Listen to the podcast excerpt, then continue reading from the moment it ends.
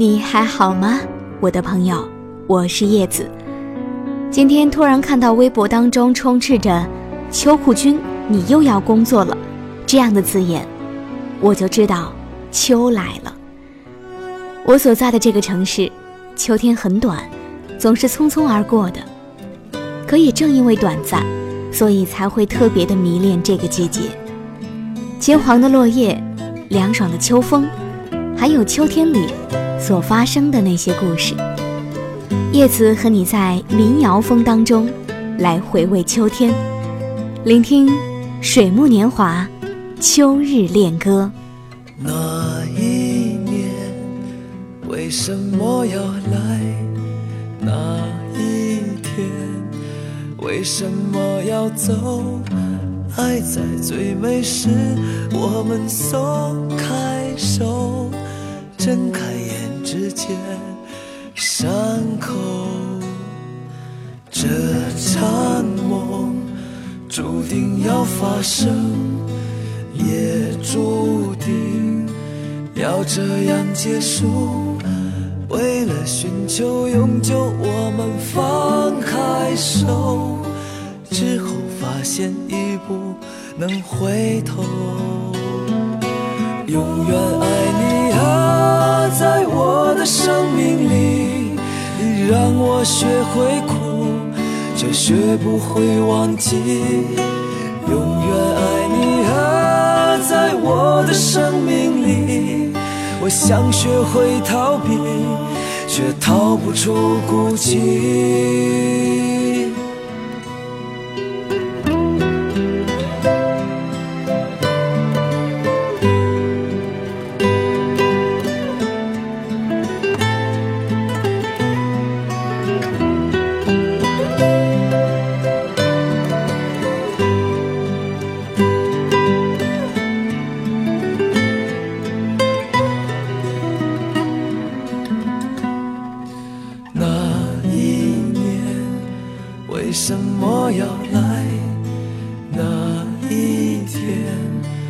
为什么要走？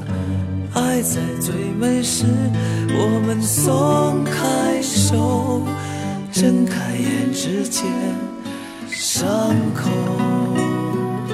这场梦注定要发生，也注定要这样结束。为了寻求永久，我们放开手，之后发现已不能回头。永远爱你啊，在我的生命里，你让我学会哭，却学不会忘记。永远爱你啊，在我的生命里，我想学会逃避。却逃不出孤寂。那一年为什么要来？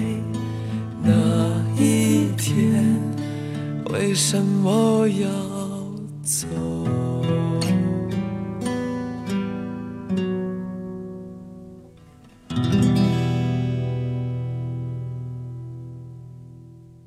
月似故人来。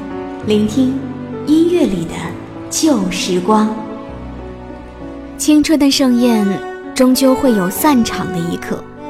那些曾经美丽的岁月，必将成为风尘当中的叹息，成为我们生命当中深刻浅滑的痕迹，留在了这么多年来一字一句聆听的校园歌声当中。水木年华是标志性的校园民谣组合。秋天的歌声当中，有浓浓的校园情怀。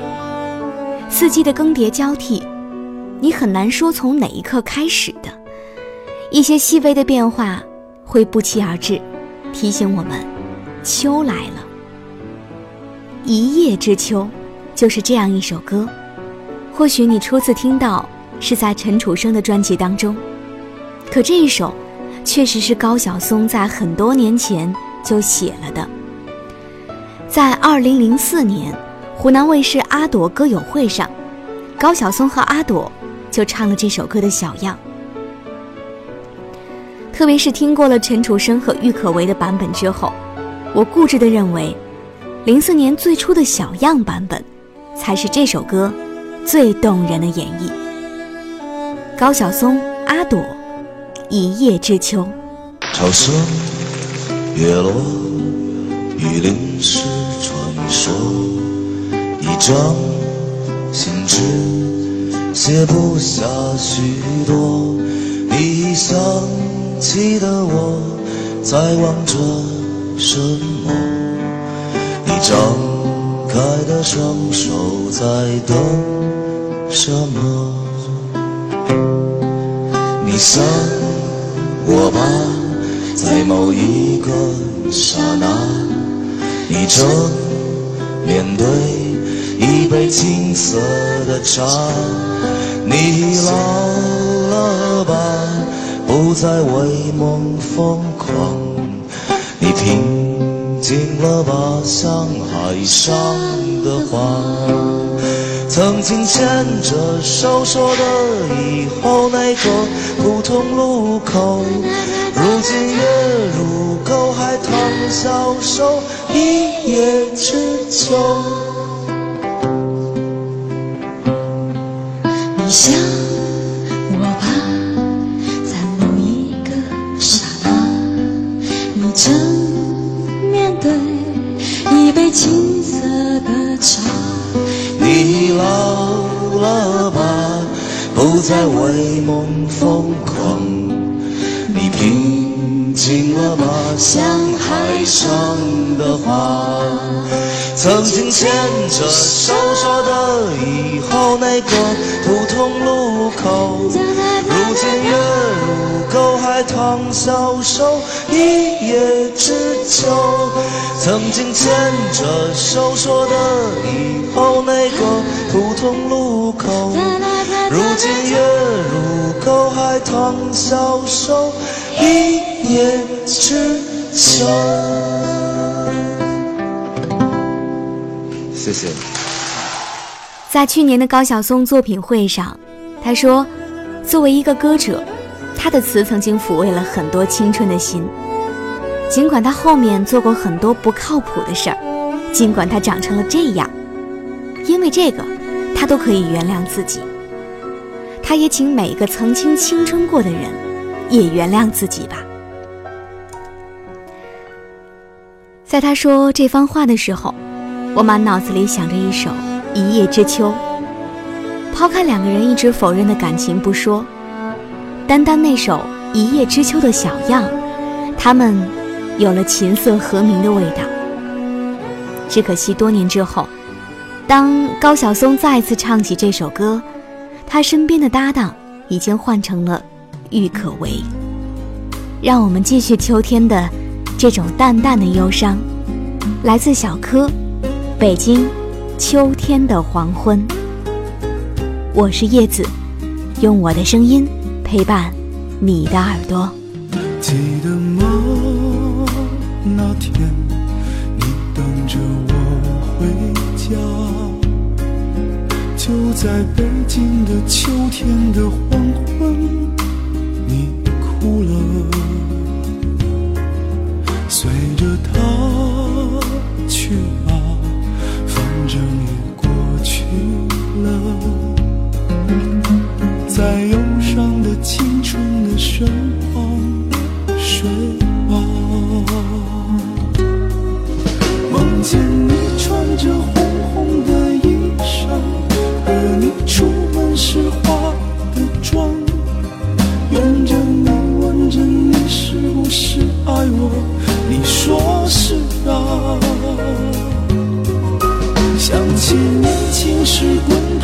痴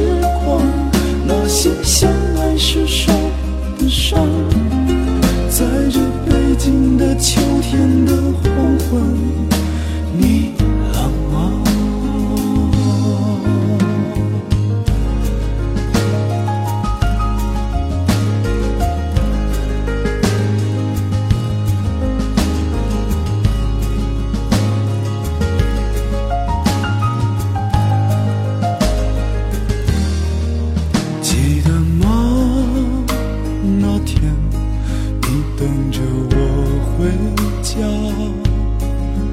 就在北京的秋天的黄昏，你哭了，随着他去吧，反正也过去了。在忧伤的青春的身旁睡吧。见你扶着我的肩膀。